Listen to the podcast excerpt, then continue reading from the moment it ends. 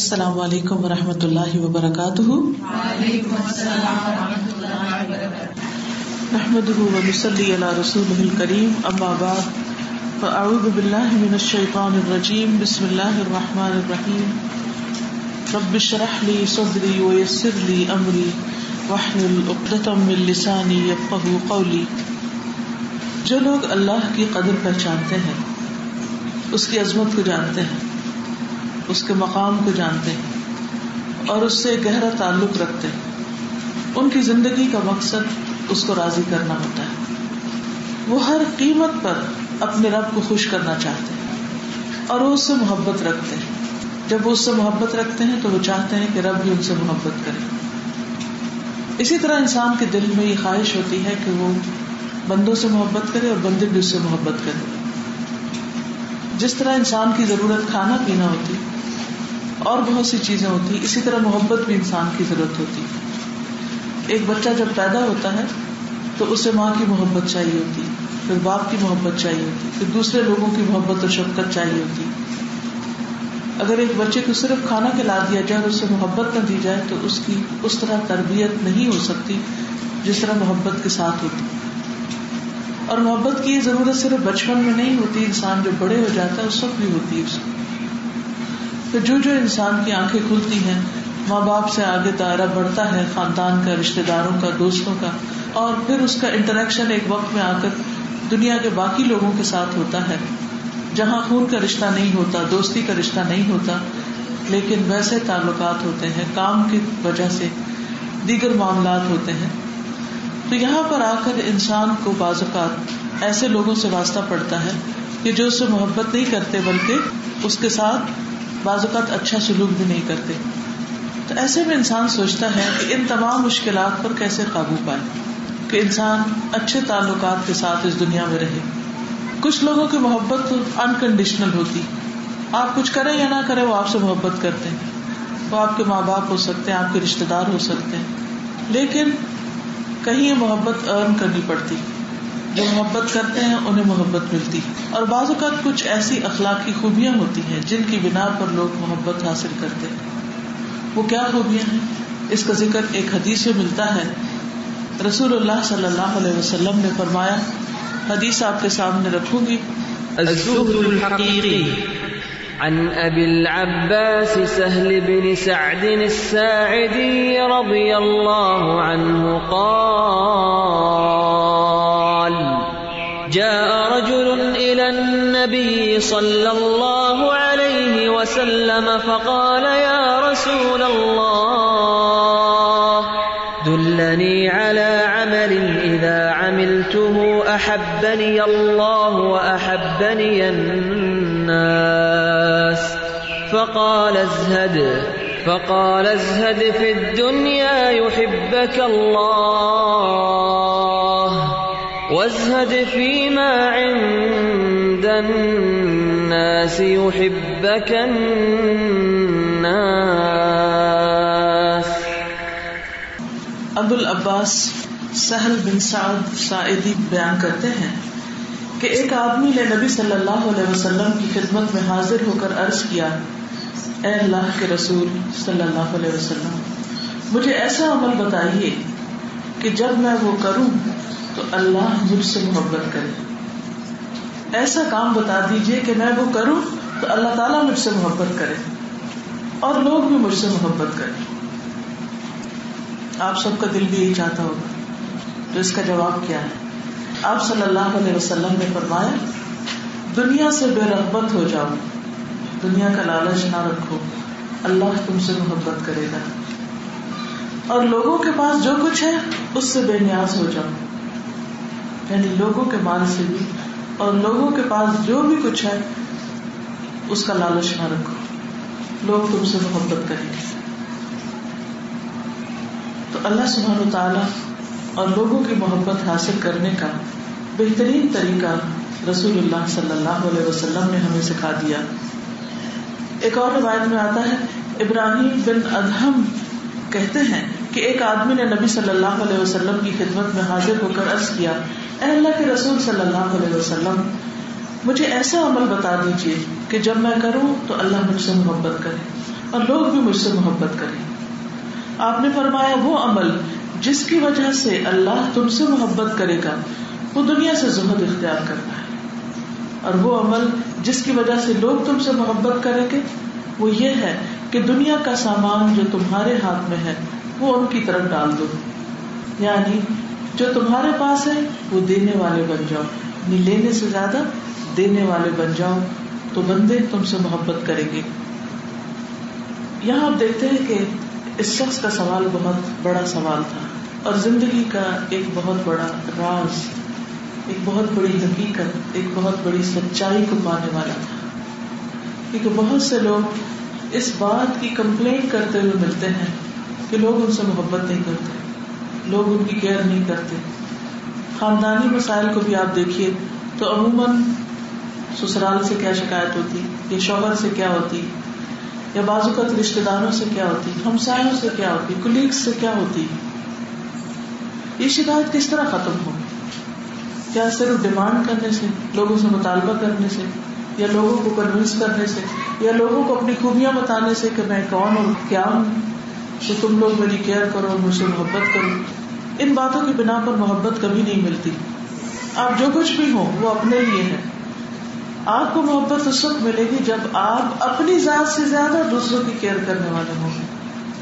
آپ لینے کے بجائے دینے والے ہوں گے۔ اور آپ کے دل میں دنیا کا لالچ نہیں ہوگا، بلکہ اس کے برعکس دنیا سے زہد ہوگا۔ زہد کیا چیز ہوتی؟ زہد ہوتی بے رغبتی۔ دنیا سے بے رغبتی؟ یعنی دنیا سے صرف اتنی چیز لینا جتنی انسان کی ضرورت ہو، اور پھر وہ لے جو اسے آخرت میں فائدہ دے۔ یہ ہے اصل زہد یعنی انسان دنیا سے جو کچھ بھی حاصل کرے، وہ اس لیے کرے کہ یہ بھی اس کی آخرت میں فائدہ مند ہو۔ اور اسی طرح ایک اور لفظ بھی استعمال ہوتا ہے اور وہ ہے ورا ورا کہتے ہیں، دنیا کا وہ کام جو دین میں نقصان دہ ہے، اس کو چھوڑ دینا۔ یعنی ہر وہ چیز جو دین کے رستے میں رکاوٹ بن رہی ہے، اس سے دور ہو جانا۔ اور ہر وہ چیز جو آخرت کے فائدے میں ہے، اس کی طرف رغبت کرنا، اس کی طرف آگے بڑھتے جانا۔ تو جب انسان کے اندر یہ کوالٹی پیدا ہو جاتی ہے کہ اللہ سبحانہ و تعالیٰ کی دی ہوئی نعمتیں اور دی ہوئی دنیا، جو بھی اس کے پاس ہے، وہ اس میں سے ایک ایک چیز کی طرف اس طرح دیکھتا ہے کہ اس سے مجھے آخرت کا کیا فائدہ ہو۔ جیسے ایک بزنس مین ہوتا ہے، تجارت کرنے والے لوگ ہوتے ہیں تو ان کا دماغ ہر وقت بزنس میں چلتا ہے کہ وہ کس وقت کون سا کام کہاں انویسٹ کریں، کیا کرے کون سی چیز شروع کرے کہ انہیں زیادہ سے زیادہ فائدہ ہو۔ انہیں خوب اچھی طرح پتا ہوتا ہے کہ سونے کی قیمت کیا ہے، اس وقت پراپرٹی کی قیمت کیا ہے، اس وقت کون سا بزنس اوپر جا رہا ہے، کون سا نیچے جا رہا ہے۔ اور وہ اسی میں انویسٹ کرتے ہیں۔ اسی طرح جو عقل مند انسان ہوتا ہے جو آخرت کا چاہنے والا ہوتا ہے، جو اللہ کی محبت کا طلبگار ہوتا ہے، اس کو ہمیشہ اس بات کی فکر رہتی اور ہمیشہ اس بات کے پیچھے ہوتا ہے کہ وہ کون کون سے کام ہیں، وہ کون کون سی نیکیاں ہیں، وہ کون سے طریقے اور ذریعے ہیں کہ جن کے ذریعے میں اللہ سبحان و تعالیٰ کی محبت حاصل کر سکوں۔ اور اس کے لیے وہ چھوٹی نیکی اور بڑی نیکی کسی کو بھی ہاتھ سے جانے نہیں دیتا، جب تک جو جہاں بھی ممکن ہو وہ اس کو کرتا چلا جاتا ہے۔ اور اس کو کرنے کے لیے اسے دنیا کی زیادہ ضرورت چیزوں سے رغبت نہیں رہتی، کیونکہ اس کو وہ بوجھ لگتا ہے کہ یہ میری آخرت کے لیے نقصان دہ ہے۔ کیونکہ اس سے میرے وقت کا ایک بہت بڑا حصہ ان چیزوں کے پیچھے چلا جاتا ہے۔ اگر دیکھا جائے تو دنیا میں کسی بھی چیز کی کمی انسان کو نقصان نہیں دیتی۔ ایز لانگ ایز وہ کسی کا محتاج نہیں۔ وہ کسی کا ضرورت مند نہیں، وہ کسی کے آگے ہاتھ نہیں پھیلاتا۔ دنیا بہت تھوڑی دن کے لیے، بہت تھوڑی مدت کی، اور اس کی ویلو بھی بہت تھوڑی۔ اگر پوری دنیا بھی کسی کو مل جائے تو آخرت کے مقابلے میں کچھ بھی نہیں ہے۔ اتنی بھی نہیں ہے جتنی جنت میں ایک کوڑا رکھنے کی جگہ ہے ایک گز بھر جگہ۔ یعنی ایک، اس میز کے ایک تیسرے حصے جتنی بھی نہیں۔ حدیث میں آتا ہے، جنت میں تم میں سے کسی ایک کے کوڑے کی جگہ دنیا و معافیہ سے بہتر ہے۔ اسی طرح ایک اور جگہ پر فرمایا، فجر سے پہلے کی دو رکتیں، دو سنتیں۔ دنیا اور جو کچھ دنیا میں ہے، ان سب سے بہتر ہے۔ لیکن کتنے ہی لوگ ہیں جو فجر کی نماز میں سستی کرتے ہیں۔ وقت پر نہیں اٹھتے۔ اور روزانہ اتنا بڑا نقصان کر لیتے ہیں۔ کیوں؟ اس لیے کہ رات دیر تک جاگتے ہیں تو صبح آنکھ نہیں کھلتی۔ یا رات کو ایسے مشاغل میں بیٹھے رہتے ہیں کہ انہیں صبح کی نماز کی فکر ہی نہیں ہوتی، یا اس کی کوئی اہمیت ہی نہیں ان کی طرف۔ دنیا اللہ کے نزدیک مچھر کے پر سے بھی زیادہ حقیر ہے۔ حدیث میں آتا کہ اگر وہ اتنی بھی ہوتی تو وہ اس میں سے کافر کو ایک پانی کا گھونٹ بھی نہ دیتا۔ ایک اور موقع پر نبی صلی اللہ علیہ وسلم مدینہ کی بالائی بستیوں میں سے کسی بازار میں داخل ہو رہے تھے اور صحابہ آپ کے دونوں طرف تھے۔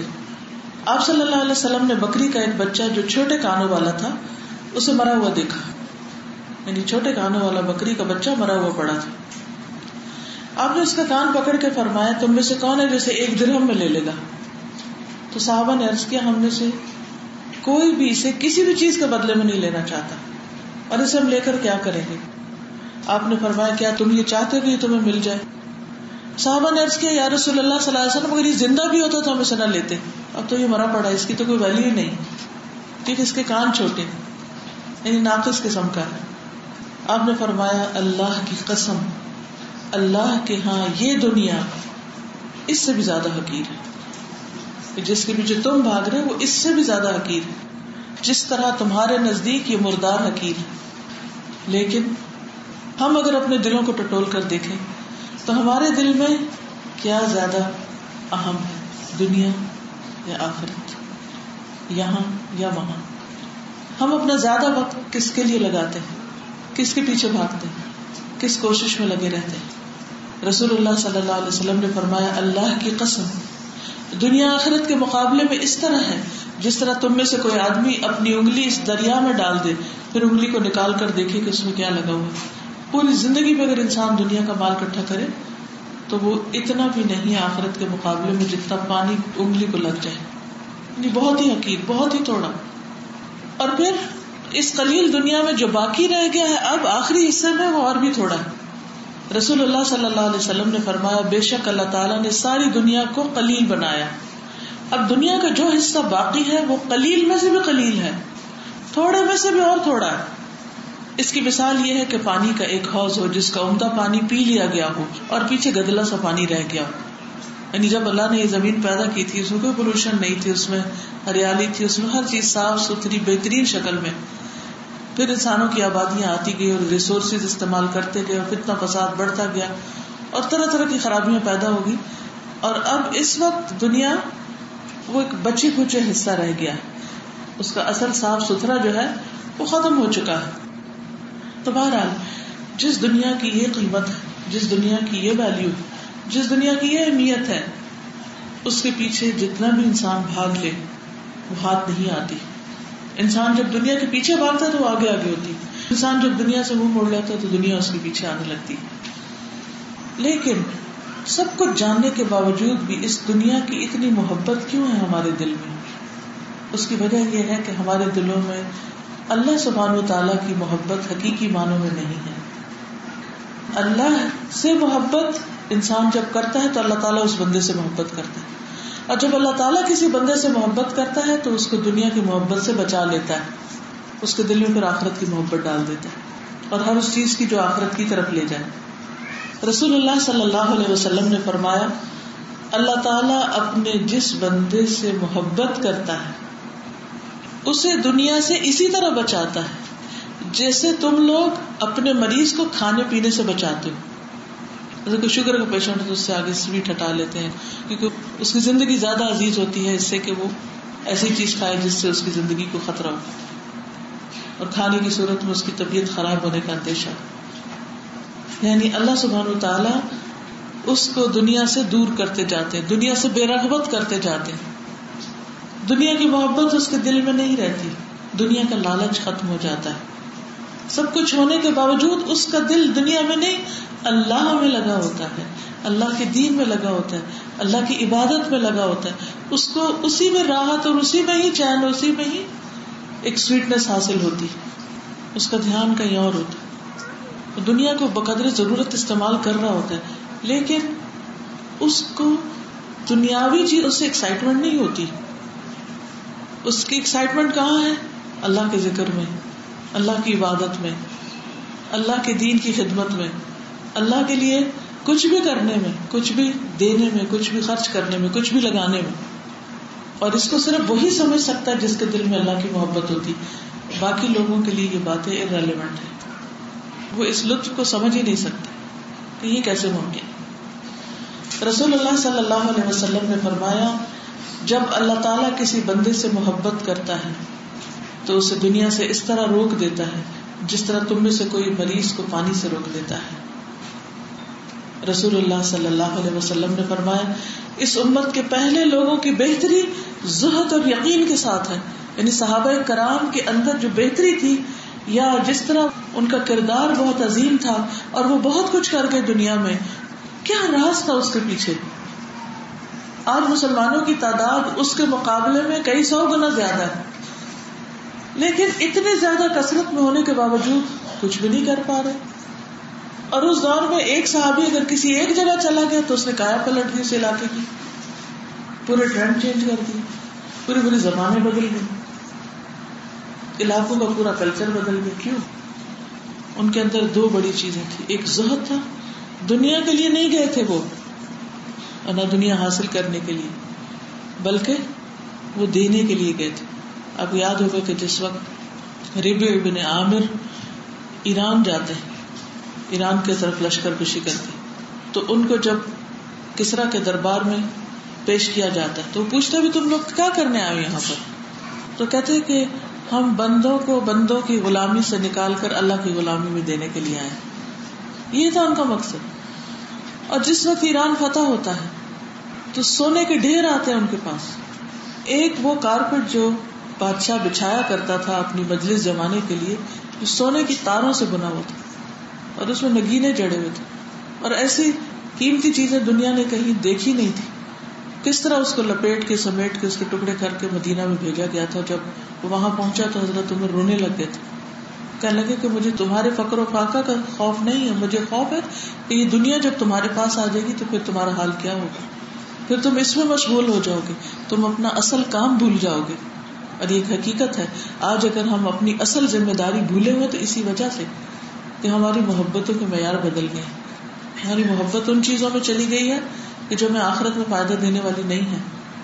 ہم ایک ایک چیز جمع کر رہے ہیں جمع کر رہے ہیں جمع کر رہے ہیں اس کے نتیجے میں ہمارے پاس وقت نہیں بچتا کہ ہم صحیح سے ڈنگ سے نماز ادا کر سکیں۔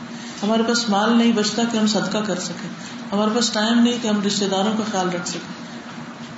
ہم بہت سے اپنے فرائض سے صرف اس لیے غافل ہو گئے کہ دنیا کی محبت دلوں کو چھا گئی تو آپ نے فرمایا، اس امت کے پہلے لوگوں کی بہتری زہد اور یقین کے ساتھ ہے اور اس امت کے آخری لوگ بکیلی اور آرزو کی وجہ سے ہلاک ہوں گے۔ لمبی لمبی تمنا اور خواہشات اس کی وجہ سے ہلاک ہوں گے۔ پھر اسی طرح یہ ہے کہ دنیا کی زیب و زینت جتنی بھی بڑھاتے جائیں، اس کی کوئی حد نہیں۔ ابو اماما کہتے ہیں، صحابہ کرام نے ایک روز رسول اللہ صلی اللہ علیہ وسلم کے سامنے دنیا کا تذکرہ کیا۔ تو آپ نے فرمایا، کیا تم سنتے نہیں؟ کیا تم سنتے نہیں؟ کہ سادگی ایمان کا حصہ ہے۔ سادگی ایمان کی دلیل ہے۔ ترک زینت ایمان کی دلیل ہے۔ یعنی خوش اور سادہ زندگی گزارنا۔ دنیا کی بہت راحتیں اور آرام اور عیش و عشرت کو چھوڑ کر ایک سمپل لائف اختیار کرنا، یہ ایمان کی علامت ہے۔ حضرت علی کہتے ہیں کہ دنیا پیٹ پھیر کے جانے والی، چھوڑ دینے والی بے وفا ہے اور آخرت آنے والی انسانوں میں دنیا اور آخرت دونوں کے چاہنے والے کوئی دنیا چاہتا ہے اور کوئی آخرت چاہتا ہے۔ بس تم آخرت کے چاہنے والے بنو، دنیا کے چاہنے والے نہ بنو، کیونکہ آج تو کام ہی کام ہے، حساب نہیں۔ اور کل حساب ہی حساب ہے اور عمل کا وقت باقی نہیں رہے گا۔ کل کچھ نہیں کر سکو گے۔ جو کرنا ہے آج کر لو۔ جتنے بھی دن ہیں، جتنے بھی گھنٹے ہیں زندگی کے، اس کو غنیمت سمجھو۔ پھر اسی طرح آپ نے فرمایا، وہ آدمی کامیاب ہو گیا جس نے اسلام قبول کیا۔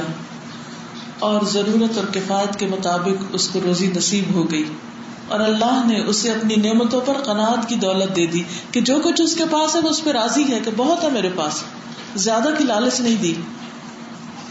پھر اسی طرح آپ نے فرمایا، تمہارے لیے دنیا سے اتنا کافی ہے جتنا کہ مسافر کا زیادہ راہ ہوتا ہے۔ یعنی ایک مسافر جب سفر میں ہوتا ہے تو اس کو چند کپڑوں اور ضرورت کے باقی سامان کی ضرورت ہوتی۔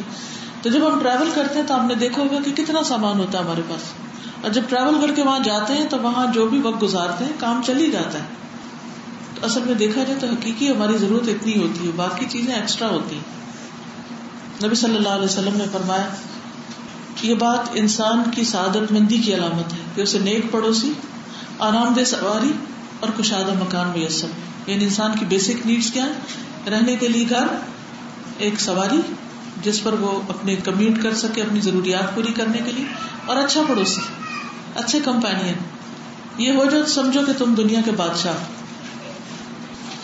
نبی صلی اللہ علیہ وسلم نے فرمایا، تم میں سے ہر ایک کو دنیا میں ایک خادم اور ایک سواری کافی ہونی چاہیے۔ کچھ سواریاں تو سواری کرنے کے لیے ہوتی ہے اور کچھ دکھانے کے لیے ہوتی صرف شوق پورا کرنے کے لیے۔ اور مال کا ایک بہت بڑا حصہ اس میں چلا جاتا ہے۔ حالانکہ وہ ضرورت میں نہیں آتا۔ وہی مال کہیں اور بہترین جگہ پہ لگ سکتا ہے، جس سے انسان اپنی آخرت کما سکتا ہے۔ حضرت عائشہ سے مربی ہے کہ رسول اللہ صلی اللہ علیہ وسلم ایک مرتبہ جہاد میں تشریف لے گئے۔ میں نے ایک نقش و نگار والا کپڑا لکڑی کے دروازے پر لٹکا دیا۔ جب آپ واپس تشریف لائے، پردے کو دیکھا تو آپ کے چہرے پر میں نے ناپسندیدگی کے اثرات پہچان لیے۔ آپ نے فرمایا، اللہ تعالیٰ ہمیں یہ حکم نہیں دیتا کہ ہم پتھروں اور مٹی کو کپڑا پہنا ہے حضرت عائشہ کہتی ہیں کہ رسول اللہ صلی اللہ علیہ وسلم میرے یہاں تشریف لائے۔ تو ایک نرم گدا دیکھ کر پوچھا، یہ کیا ہے؟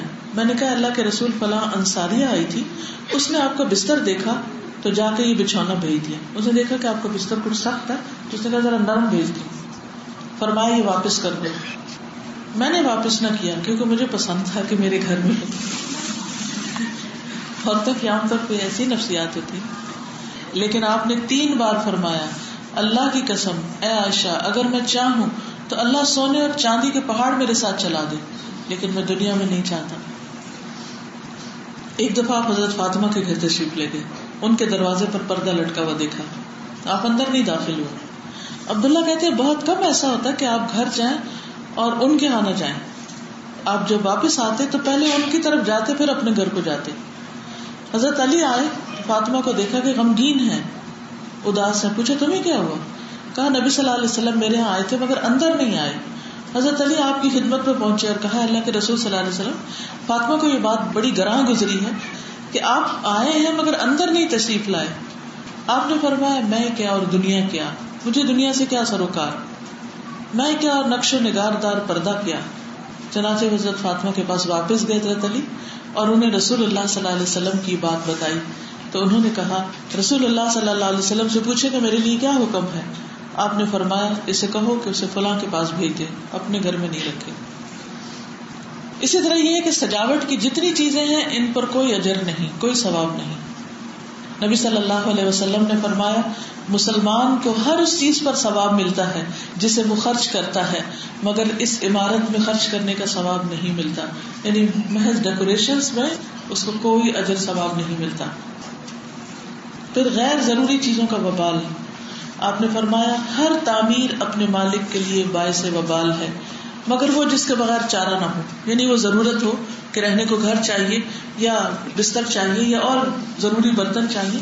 باقی جو ایکسٹرا چیز ہے وہ ببال ہے دنیا میں بھی ببال ہوتی ہے کہ ان سب کی کلیننگ کرو، سنبھالو، رکھو، اٹھاؤ، ادھر سے ادھر۔ اور آخرت کے لیے بھی وہ باعث ببال ہو جاتی کیونکہ ان میں مصروف ہو کے انسان کے اعمال میں لازمن کمی ہوتی رسول اللہ صلی اللہ علیہ وسلم نے بستر کا ذکر کیا تو فرمایا، ایک بستر آدمی کا، ایک بیوی کا، تیسرا مہمان کا، چوتھا شیطان کا۔ اور ہر شخص کو پتا اس کے گھر میں کتنے مہمان آتے ہیں اور بستر کتنے استعمال ہوتے ہیں۔ بعض بستر صرف رکھے ہی رہتے ہیں، کبھی بھی استعمال نہیں ہوتے۔ پھر اسی طرح ناز و نام سے دور رہنا۔ نبی صلی اللہ علیہ وسلم نے فرمایا، ناز و نعم کی زندگی سے بچو کیونکہ اللہ کے بندے ناز و نعم کی زندگی نہیں گزارتے۔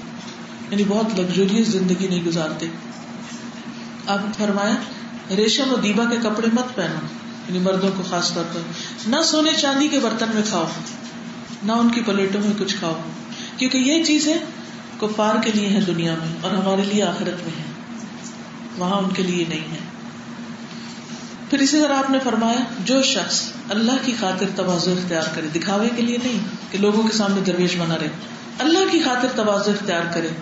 عمدہ کپڑے پہننے کی قدرت رکھنے کے باوجود یعنی you can afford precious cloth expensive cloth لیکن اس کے باوجود وہ ضرورت کا سادہ لباس پہنے۔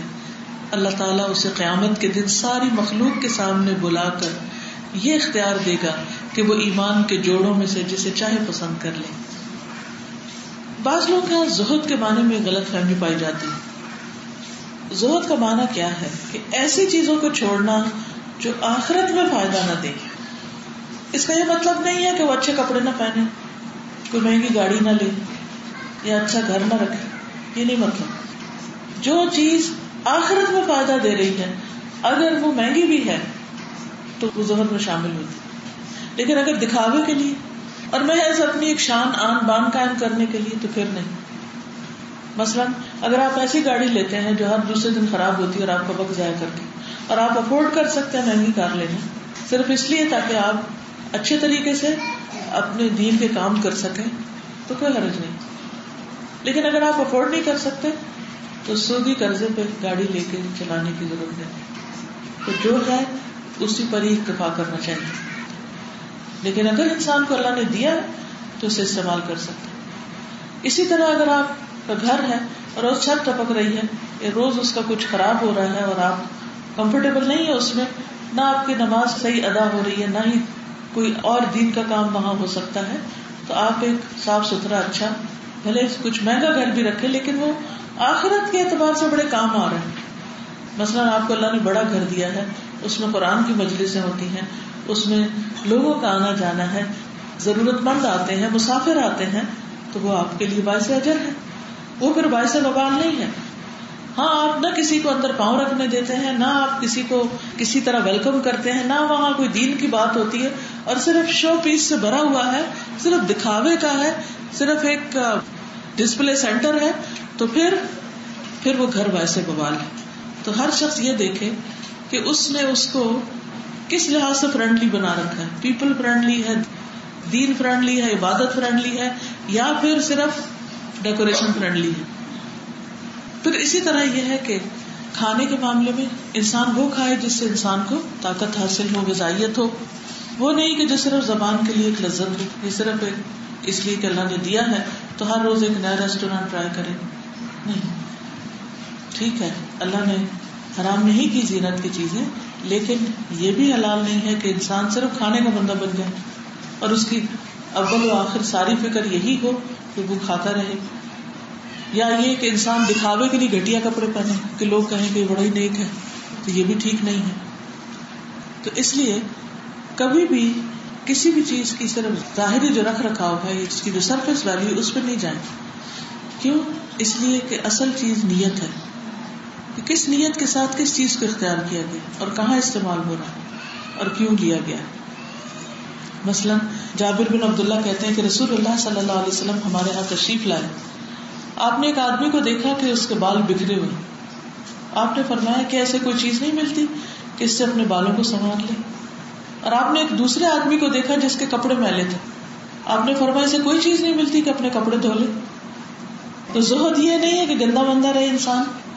صاف کپڑے نہ پہنے، یا یہ کہ اپنے بالوں کو کنگھی نہ کرے، یا ایک معقول ہولیے میں نہ رہے۔ یہ زہد نہیں ہے۔ کیونکہ ہمارے یہاں اللہ والا ہونے کا مطلب کیا ہے؟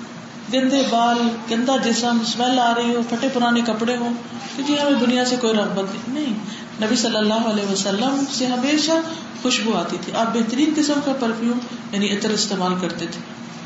اور آپ کے کپڑوں میں کبھی کوئی داغ دبا نہیں ہوتا۔ تھا انتہائی صفائی پسند لیکن یہ نہیں کہ بہت قیمتی اور شہانہ لباس ہر وقت پہنتے تھے۔ جو بھی ملتا، لیکن وہ ایک معقول ڈریس ہوتا تھا۔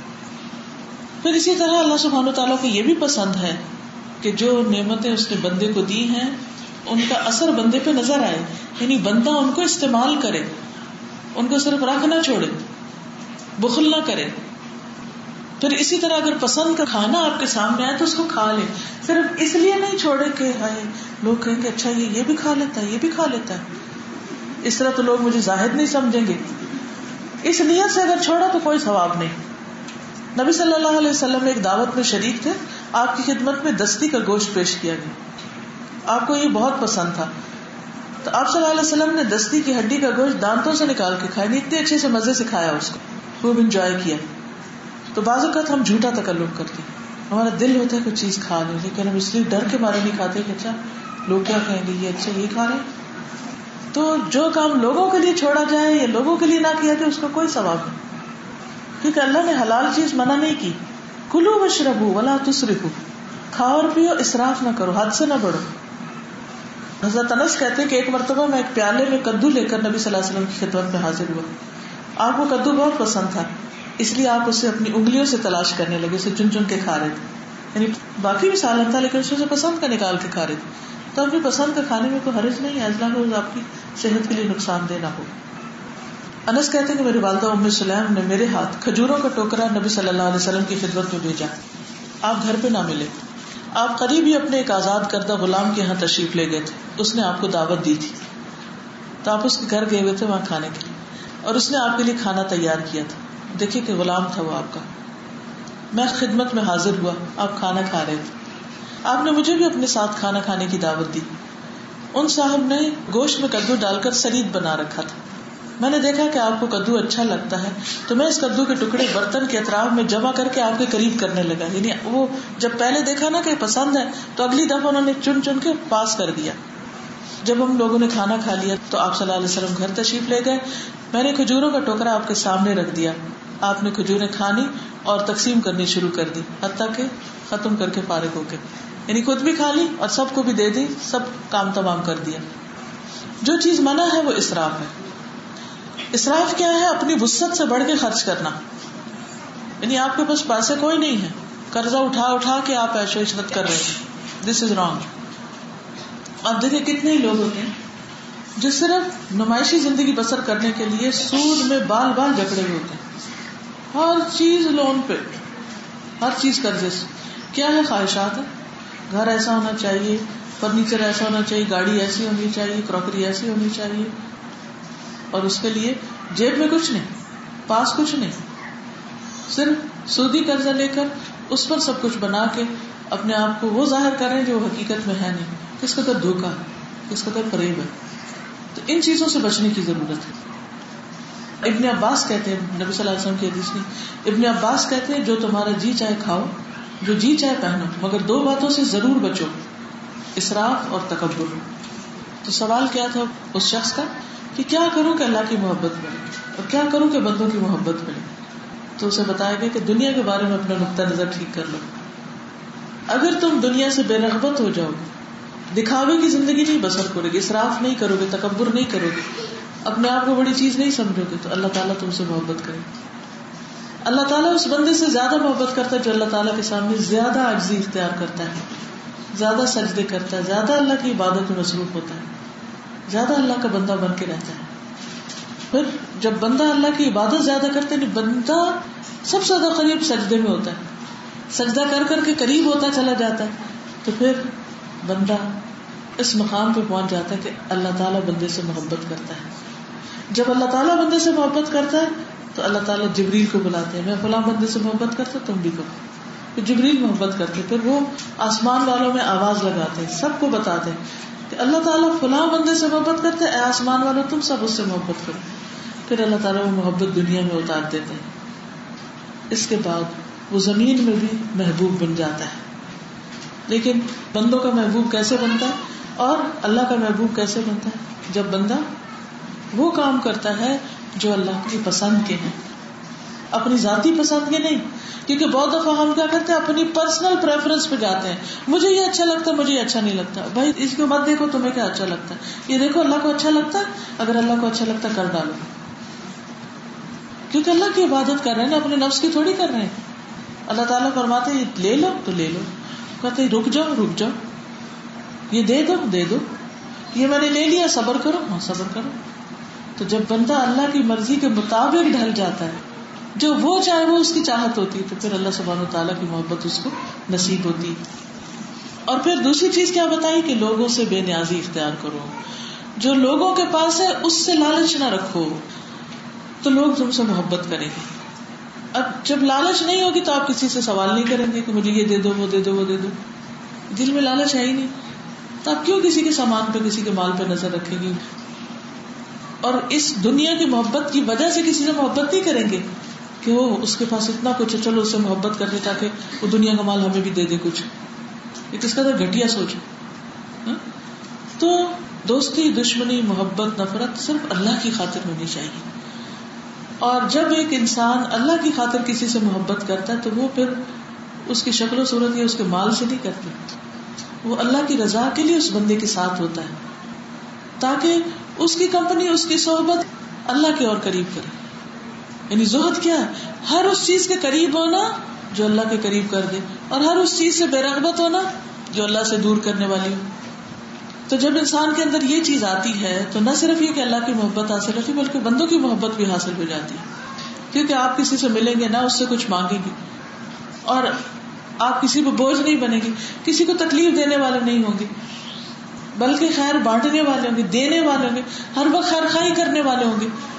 تو جب آپ کے دل میں لوگوں کی خیر خائی ہوگی، بھلائی ہوگی سنسیئرٹی ہوگی، تو پھر نتیجتاً جواباً کیا ملے گا؟ آپ کو بھی وہ خیر اور بلائی نصیب ہوگی۔ قرآن مجید اللہ تعالیٰ فرماتے ہیں، وَلَا تَمُدَّنَّ عَيْنَيْكَ إِلَى مَا مَتَّعْنَا بِهِ، إِلَى مَا مَتَّعْنَا بِهِ أَزْوَاجًا مِّنْهُمْ زَهْرَةَ الْحَيَاةِ الدُّنْيَا لِنَفْتِنَهُمْ فِيهِ، وَرِزْقُ رَبِّكَ خَيْرٌ وَأَبْقَى۔ اور آپ ان چیزوں کی طرف نظر بھی نہ اٹھائیے جو ہم نے مختلف قسم کے لوگوں کو دنیاوی زندگی کی زینت کے لیے دے رکھی ہے کہ کسی کا بڑا گھر دیکھا تو حسرت سے دل پکڑ کے بیٹھ گیا۔ کتنا خوش قسمت ہے جس کے پاس یہ سب کچھ اور کتنے بد قسمت ہے ہم کے ہمارے پاس کچھ نہیں۔ یہ شکل اللہ کو نہیں پسند کہ دنیا کی خاطر روتے رہے۔ کہ ہمارے پاس یہ بھی نہیں، یہ بھی نہیں، یہ بھی نہیں۔ ہر وہ کمپلینٹس بلکہ اللہ کو کیا پسند ہے؟ کہ اللہ تیرا شکر ہے۔ کہ ہم کبھی بھوکے نہیں سکتے تیرا شکر ہے تھی ٹھکانا دی تیرا شکر ہے تھی ضرورت کا سب سامان دیا۔ تو جب ایک بندے کے اندر یہ خوشی سما جاتی ہے کہ میرے پاس بہت ہے میری ضرورت کا، تو اللہ تعالیٰ ایسے بندے سے محبت کرتا ہے۔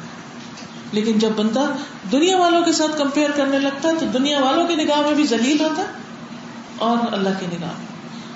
آپ تھوڑی دیر کے لیے سوچیے، کسی کے بارے میں بھی، اگر آپ کو کسی کے بارے میں ہنڈریڈ پرسینٹ یقین ہو جائے کہ وہ آپ کی دنیا سے محبت کرتا ہے، آپ سے نہیں، آپ کے پیسے سے کرتا ہے، آپ کے اسٹیٹس سے کرتا ہے، آپ کی چیزوں سے کرتا ہے، اس بندے کی آپ کے دل میں کیا قدر ہوگی؟ یعنی وہ آپ کے دین کی وجہ سے نہیں، آپ کے اخلاق کی وجہ سے نہیں، آپ کے دین کے کام میں مددگار ہونے کی وجہ سے نہیں، مال کی وجہ سے۔ تو آپ کبھی بھی پلٹ کے ایسے بندے سے محبت نہیں کریں گے۔ لیکن جب کوئی شخص آپ سے اللہ کی خاطر محبت کرتا ہے، اس کو دنیا میں کوئی لین دین سروکار نہیں۔ تو آپ کے دل میں اللہ تعالیٰ اس کی محبت ڈال دیتا ہے۔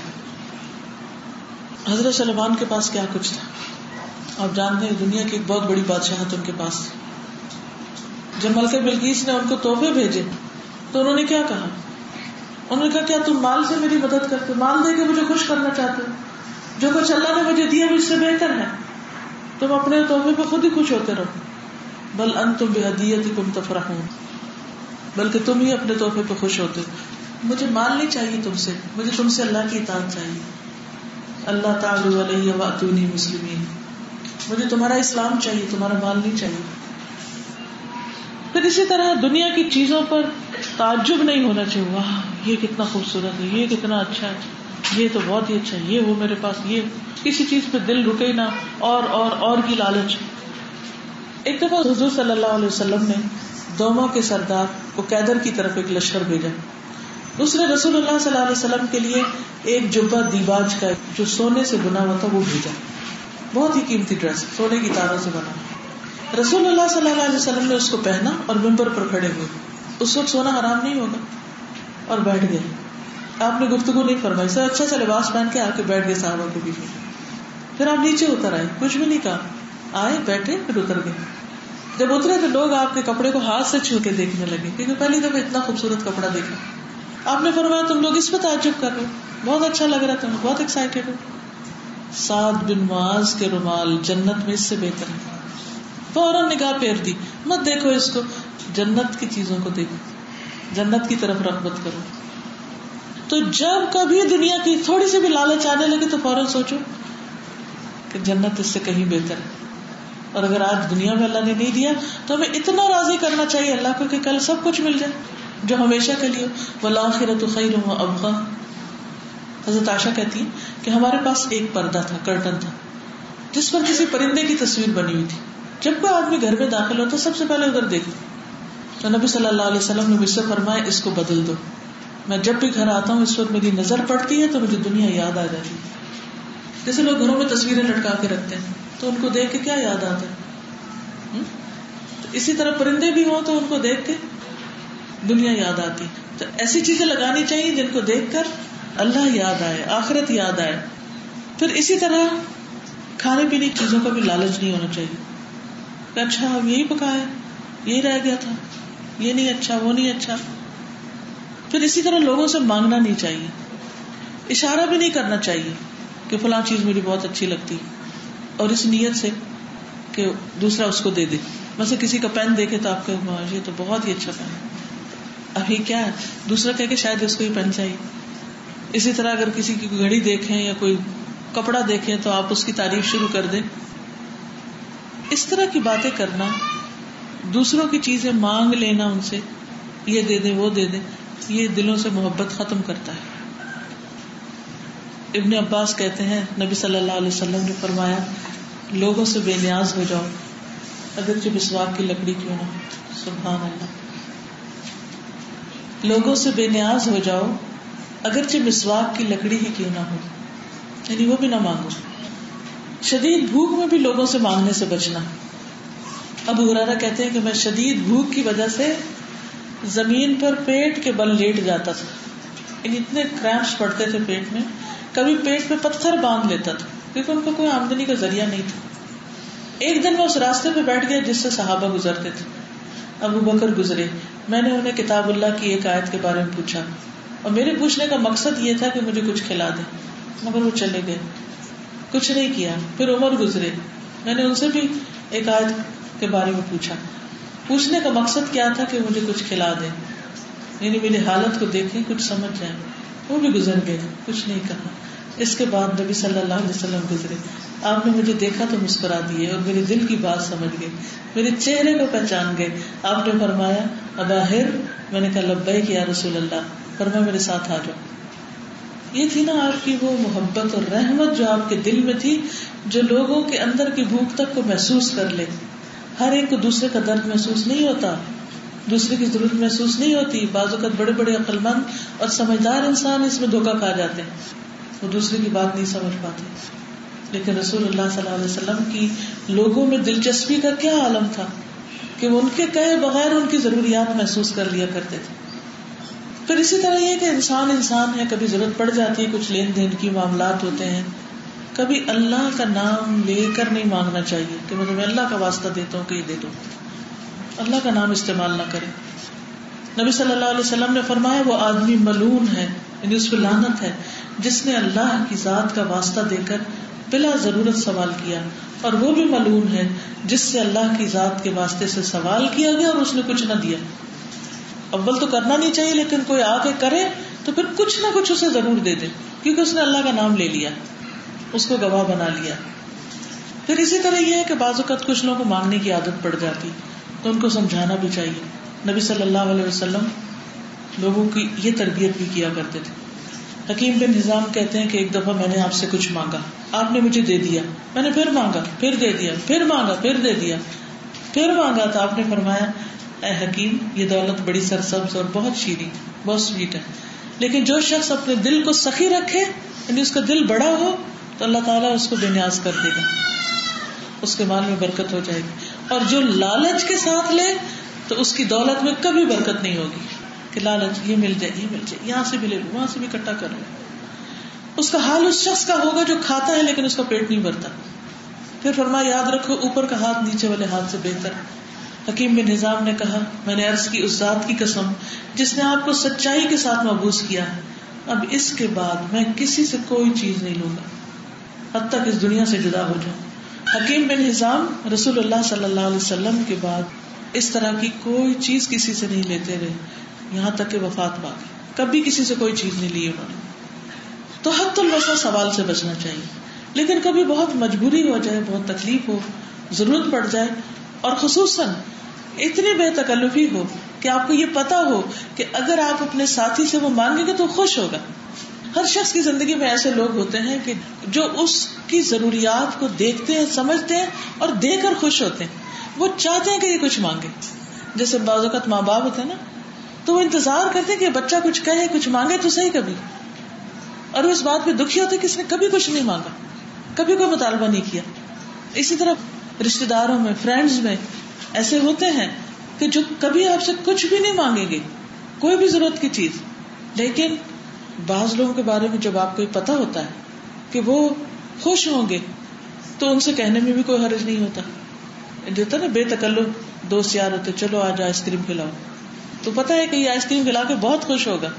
اس کو تو موقع ملنا چاہیے آئس کریم کھلانے کا۔ تو اسی طرح ایک دفعہ نبی صلی اللہ علیہ وسلم گھر تشریف لائے تو دیکھا کہ گوشت پکڑا ہے۔ تو آپ نے فرمایا کہ کیا پکڑا ہے؟ تو بتایا گیا کہ یہ وہ گوشت ہے جو بریرا کو صدقے میں ملا تھا۔ تو آپ نے فرمایا اس کے لیے صدقہ اور ہمارے لیے ہدیہ کیونکہ بریرا جو تھی وہ یعنی حضرت عائشہ کی خادمہ تھی، تو یعنی کہ گھر میں رہنے والی تھی، بے تکلف تھی۔ اسی طرح صحابہ کرام کے ساتھ جو رشتہ تھا، تو آپ دیکھیں گے کہ کئی واقعات ایسے ملتے ہیں کہ جس میں آپ نے صحابہ سے کہا کہ اچھا میرا حصہ بھی لگاؤ، مجھے بھی دو۔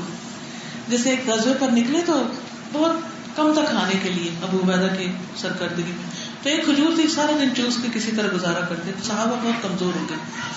تو اللہ سبحان و تعالیٰ سے انہوں نے دعا کی، تو اللہ تعالیٰ نے ان کے لیے کھانے کا انتظام کیا۔ وہ ایک ساحل کے پاس سے گزرے، تو ایک بہت بڑی مچھلی جو تھی وہ ساحل پر پڑی ہوئی تھی۔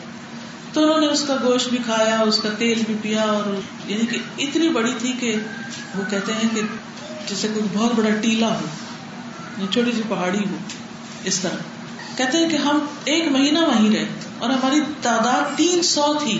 ہم کھاتے رہے یہاں تک کہ ہم فربا ہو گئے۔ پھر ہم حضور صلی اللہ علیہ وسلم کے پاس حاضر ہوئے۔ آپ نے کیا، وہ رسک تھا جو اللہ نے تمہارے لیے نکالا تھا۔ کیا اس میں سے تمہارے پاس کچھ اور بھی ہے؟ تو ہمیں بھی کھلاؤ۔ چنانچہ ہم نے اس میں سے رسول اللہ صلی اللہ علیہ وسلم کی خدمت میں بھیجا۔ تو آپ نے اسے تناول کیا یعنی خوشی سے کھایا۔ پھر اسی طرح وہ وقت بھی یاد ہوگا کہ جب کچھ صحابہ جو تھے کہیں جا رہے تھے تو راستے میں ایک بستی میں رکے تو ان سے کھانا مانگا کیونکہ وہ اس زمانے میں مہمانی حق ہوتی تھی بستی والوں کا۔ تو انہوں نے نہیں دیا۔ تو ان کے سردار کو بچھو نے کاٹ لیا۔ تو انہوں نے کہا کہ ہم تب علاج کریں گے جب اتنا اور اتنا تم طے کرو گے ہمارے ساتھ۔ کیونکہ انہوں نے حق مہمانی ادا نہیں کیا تھا۔ یہ اسلام میں اجازت ہے کہ انسان وہاں پر پھر مانگ سکتا ہے جہاں اس کے کھانے کے لیے کچھ بھی نہ ہو۔ تو اپنی ضرورت دوسرے کے سامنے رکھ سکتا ہے۔ بہرحال انہوں نے اس پہ دم کیا اور ان کا سردار ٹھیک ہو گیا۔ تو جتنی بکریاں طے کی تھی وہ سب انہوں نے لے لی۔ لے لی اور مدینہ آ گیا۔ کہا کہ ہم اس وقت تک اس کو ہاتھ نہیں لگائیں گے جب تک نبی صلی اللہ علیہ وسلم سے نہ پوچھ لیں۔ جب آپ سے پوچھا گیا تو آپ مسکرائے فرمایا، تمہیں کیسے معلوم ہوا تھا کہ سورت فاتح سے دم بھی کیا جا سکتا ان بکریوں کو لے لو اور اس میں سے میرا حصہ بھی رکھو۔ تو یہ لالچ کی وجہ سے نہیں مانگنا تھا۔ بلکہ ان کو بتانے کے لیے کہ یہ حلال ہے، کھایا جا سکتا ہے، اور آپ خود کھا کے بتانا چاہتے تھے۔ تو دنیا کا معلوم بتا لالچ کے ساتھ نہ دل میں یہ ہرس نہ ہو کہ فلاں کے پاس جو چیز ہے وہ مجھے مل جائے۔ کہ اللہ تعالیٰ آپ نے اس کو دیا، مجھے بھی دیا، اللہ سے مانگے۔ پھر لوگوں کے مزاج کے مطابق ان کو دے کے انہیں خوش کیا جائے۔ اس سے بھی لوگوں کی محبت حاصل ہوتی۔ نبی صلی اللہ علیہ وسلم کی خدمت میں دیباج کی کچھ قبائیں تحفے کے طور پر آئیں جن میں سونے کے بٹن لگے ہوئے تھے۔ تو آپ نے اپنے چند صحابہ میں تقسیم کر دیا اور ایک قبا مخرمہ بن نوفل کے لیے رکھ لی۔ پھر مخرمہ آئے اور ان کے ساتھ ان کے بیٹے بھی آئے۔ آپ دروازے پہ کھڑے ہو گئے اور کہا میرا نام لے کر نبی صلی اللہ علیہ وسلم کو بلا لاؤ آپ نے ان کی آواز سنی تو قبا لے کر باہر تشریف لائے۔ اور اس کے بٹن ان کے سامنے کر دیے یعنی کہ وہ دکھائی اور ان کو بٹن سامنے کر کے دکھائی یہ تمہارے لیے پھر فرمایا، ابو مسور میں نے تمہاری چھپا کر رکھی تھی۔ یعنی آپ کو پتا تھا کہ انہیں یہ چیز بہت پسند آئے تو جو چیز جس کی پسند کی ہوتی، وہ اس کے مطابق اس بندے کے لیے رکھ لیا کرتے تھے۔ تو اس سے بھی پتا چلتا کہ نبی صلی اللہ علیہ وسلم کے پاس جو سونا آتا مال آتا، وہ سب تقسیم کر دیا کرتے تھے۔ ایک بات میں آتا نا، اگر اہد پہاڑ برابر بھی سونا، تو میں ایک رات بھی سال میں گزاروں کہ میرے پاس کچھ بچے، سوائے اس کے جو مجھے قرضے میں کسی کو کچھ دینا تو نبی صلی اللہ علیہ وسلم لوگوں کو مال دے کر راضی کیا کرتے تھے۔ جہاں کی ناراضگی وہاں ہدیہ کا لین دین بھی بہت اچھا ہے۔ تحادو تحابو، محبت بڑھتی۔ اسی طرح آپ صلی اللہ علیہ وسلم جو اسلام میں نئے نئے داخل ہوتے تھے، یہ اسلام سے انہیں کو بدگمانی ہوتی تھی، ان کو بھی خرچ کرتے۔ مثلاً ہنین کے دن رسول اللہ صلی اللہ علیہ وسلم سفمان بن امیہ کو سو اونٹ دیے۔ حالانکہ امیہ کون تھا؟ امیہ آپ کی جانی دشمن تھا۔ امیہ بن خلق نام سنا ہوگا سر تو اس کا بیٹا تھا سفوان مکہ فتح کیا، تھوڑے دن کے بعد وہ رضبہ ہوا ہے، اس میں سے مال غنیمت ہاتھ آیا، اس میں سے سو اونٹ اپنے دشمن کے بیٹے کو دیتے۔ اتنا بڑا دل، جس سے دشمنی ہو، جس نے اتنا تنگ کیا کہ وہ مکہ سے نکل گئے۔ آج جب آپ کے پاس سب کچھ آیا ہے تو آپ کیا کہتے؟ اس کو تو پانی میں گھوٹ بھی نہ دو۔ انہوں نے میرے ساتھ کیا کیا تھا؟ لیکن آپ نے انتخاب نہیں لیا. کیوں؟ ایک تو آپ رحمت بنا کے بھیجے گئے تھے. دوسرا یہ کہ آپ اپنی ذات کے لیے نہیں جیتے تھے، آپ دین کے لیے جیتے تھے، کیونکہ آپ نے انہیں لوگوں سے دین کی آگے خدمت لینی تھی۔ تو وہ کہتے ہیں کہ جس دن نبی صلی اللہ علیہ وسلم نے ان کو سو اٹھ دیے صفان کہتے ہیں، اللہ کی قسم، رسول اللہ صلی اللہ علیہ وسلم نے مجھے عطا فرمایا، جتنا بھی عطا فرمایا۔ اور اس سے پہلے آپ تمام لوگوں سے زیادہ مجھے مبغوز تھے۔ پھر جب آپ مجھے مسلسل دیتے رہے، حتیٰ کہ آپ مجھے سب سے زیادہ محبوب ہو گئے۔ اور ایک یقینی بات ہے، جب آپ دینے والے بنتے ہیں، تو آپ محبوب ہو جاتے ہیں۔ لیکن عام طور پر ہم لینے والے اور اپنے مطالبات کا رونا رونے والے ہوتے ہیں۔ بس کوئی آپ کو سلام نہیں کرتا، آپ سلام کرنے والے بن گئے۔ کوئی آپ کو دیکھ کے نہیں مسکراتا، آپ مسکرانے والے بن گئے۔ کوئی آپ سے نہیں ملنا چاہتا، آپ جا کے اس سے مل لیں۔ کوئی آپ سے دور دور رہتا کھینچا کھینچا رہتا ہے۔ آپ خود آگے بڑھ کے مل لیں۔ کیا فرق پڑتا ہے؟ کیا جائے گا؟ اللہ کی محبت ملے گی، بندوں کی محبت ملے گی، دین پھیلے گا۔ اپنی ذات کے لیے کچھ نہیں لینا دینا۔ اللہ کے دین کا کام اور خاص طور پر جو لوگ دین کی تبلیغ کرتے ہیں، جب تک ان کا یہ اخلاق نہیں ہوتا، دین نہیں پھیلتا۔ انس کہتے ہیں کہ اسلام قبول کرنے پر رسول اللہ صلی اللہ علیہ وسلم سے جو بھی چیز مانگی گئی، وہ آپ نے عطا فرما دی۔ ایک مرتبہ ایک آدمی آیا۔ آپ نے دو پہاڑوں کے درمیان کی بکریاں اسے دے دی ایک پوری ویلی بکریوں کی بھری ہوئی تھی، وہ سب دے دی۔ پھر وہ اپنی قوم کے پاس آیا اور کہا، اے میری قوم، اسلام قبول کر لو۔ کیونکہ محمد صلی اللہ علیہ وسلم اتنا دیتے انہیں فخر و فاقہ کا خوف نہیں ہوتا۔ آپ کی اپنی ضرورت بھی ہوتی، تب بھی لوگوں کو دے دیتے۔ تھے یہ کتنی بڑی بات ہے۔ یہ ہے نا زہد۔ سہل کہتے ہیں کہ ایک عورت آپ کے لیے ایک بردہ چادر بنا کر لائی۔ ہاشیے والی چادر جو ہوتی ہے نا کناری لگی ہوئی ہوتی ہے۔ اس نے عرض کہ یا رسول اللہ صلی اللہ علیہ وسلم، میں نے اسے اپنے ہاتھ سے بنا خاص آپ کے لیے بنا کہ آپ کو پہنا نبی صلی اللہ علیہ وسلم نے اس کو لے لیا اور آپ کو اس کی ضرورت بھی تھی۔ پھر آپ ہمارے پاس تشریف لائے۔ تو چادر آپ کا اظہار تھی۔ لوگوں میں سے ایک شخص نے عرض کیا، یا رسول اللہ، یہ چادر مجھے دے دے۔ تو اس کو پسند آ گئی۔ آپ نے فرمایا، لے لو۔ نبی صلی اللہ علیہ وسلم مجلس میں کچھ دیر بیٹھنے کے بعد وہاں سے اٹھے اور اندر تشریف لے گئے اور جا کر اس چادر کو اتار کے طے کر کے اس کے پاس بھیج دیا۔ تو لوگوں نے کہا، یہ تو انہیں اچھا نہیں کیا۔ نبی صلی اللہ علیہ وسلم کو اس کی ضرورت تھی، تم نے کیوں مانگا؟ تمہیں پتا نہیں کہ نبی صلی اللہ علیہ وسلم کسی سائل کو رد نہیں کرتے۔ اس نے جواب دیا، اللہ کی قسم، میں نے تو صرف اس لیے مانگی کہ جب میں مر جاؤں تو میرا کفن بن جائے۔ سہل کہتے ہیں کہ پھر وہ شخص جب بہت ہوا تو وہی کفن اس کو ملا۔ اس کی اپنی ایک خواہش تھی۔ لیکن دوسری طرف آپ دیکھیں کہ نبی صلی اللہ علیہ وسلم کو ضرورت بھی تھی۔ پھر بھی آپ نے اپنی ضرورت پر دوسرے کو ترجیح دی۔ اور یہ ایک حقیقت ہے کہ انسان جب اس طرح دوسروں کی ضروریات پوری کرنے لگتا ہے اللہ سبحانہ تعالیٰ اس کو محروم نہیں رکھتے کہ اس کی ضرورت پوری نہ کرے۔ اس کے حصے کا اس کو پھر مل جاتا ہے۔ جبیر کہتے ہیں کہ وہ رسول اللہ صلی اللہ علیہ وسلم کے ساتھ چل رہے تھے اور آپ کے ساتھ بہت سے صحابہ بھی تھے۔ وادی ہنین سے واپس تشریف لا رہے تھے کہ کچھ بدو آپ سے لپٹ گئے۔ اور مجبور کر کے آپ کو ببول کے درخت کے پاس لے گئے۔ وہاں آپ کی چادر مبارک کانٹوں میں الجھ گئی۔ آپ وہاں سے اٹھ کھڑے اور کہا مجھے میری چادر دے دو۔ اگر میرے پاس درختوں کے کانٹوں جتنے اونٹ بکریاں تو میں وہ بھی تقسیم کر دوں۔ تم مجھے بخیل نہیں پاؤ گے، مجھے جھوٹا اور بزدل نہیں پاؤ گے۔ یعنی وہ کیا چاہتے تھے کہ آپ ہمیں بھی کچھ دیں۔ تو اس لیے انہوں نے گھیر کے جسے وہ بازو کا تو آپ نے دیکھا ہوگا کہ جو چیریٹی کا مال تقسیم ہوتا ہے تو پھر کیا ہوتا ہے؟ لوگ ایک دم یلغار کر دیتے ہیں۔ نبی صلی اللہ علیہ وسلم نے اپنے مرض الوفات میں وہ سونا خرچ کر دیا جو حضرت عائشہ کے پاس تھا۔ نبی صلی اللہ علیہ وسلم نے نہیں رکھوایا وہ تھا۔ آپ نے پوچھا، عائشہ، سونے کا کیا ہوا؟ کہا کہ آپ کی بیماری نے مجھے مشغول کر دیا۔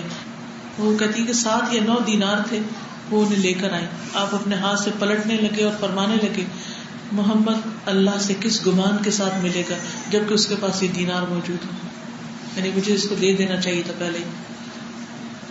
نجاشی نے آپ کے لیے بہت قیمتی ہدیے بھیجے تھے، جس میں ایک نگینے والی انگوٹھی بھی تھی سونے کی۔ تو حضرت عائشہ کہتی ہے کہ رسول اللہ صلی اللہ علیہ وسلم نے اس کو ہاتھ بھی نہیں لگایا، اسے لکڑی سے تھاما اور پھر اسے اپنی بیٹی کی بیٹی نواسی اماما بنت بلاس کو بلایا اور فرمایا، بیٹا، تم یہ پہن لو۔ کیونکہ مردوں کے لیے سونا حرام ہے اور آپ نے اپنے لیے وہ چیز نہیں رکھی۔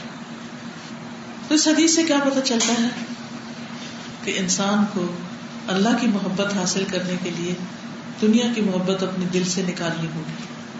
دنیا کے لالچ کو دور کرنا ہوگا۔ اور بندوں کی محبت کے لیے ضروری ہے کہ بندوں کو انسان دینے والا بن جائے۔ اور جو شخص ایسا کرے گا، وہ دنیا اور آخرت کی بھلائیاں پائے گا۔ اللہ تعالیٰ سے دعا ہے کہ اللہ ہمیں عمل کی توفیق عطا فرمائے۔ وآخر دعوانا ان الحمد للہ رب العالمین۔ سبحانك اللهم وبحمدك أشهد أن لا إله إلا أنت، أستغفرك وأتوب إليك. السلام عليكم ورحمة الله وبركاته.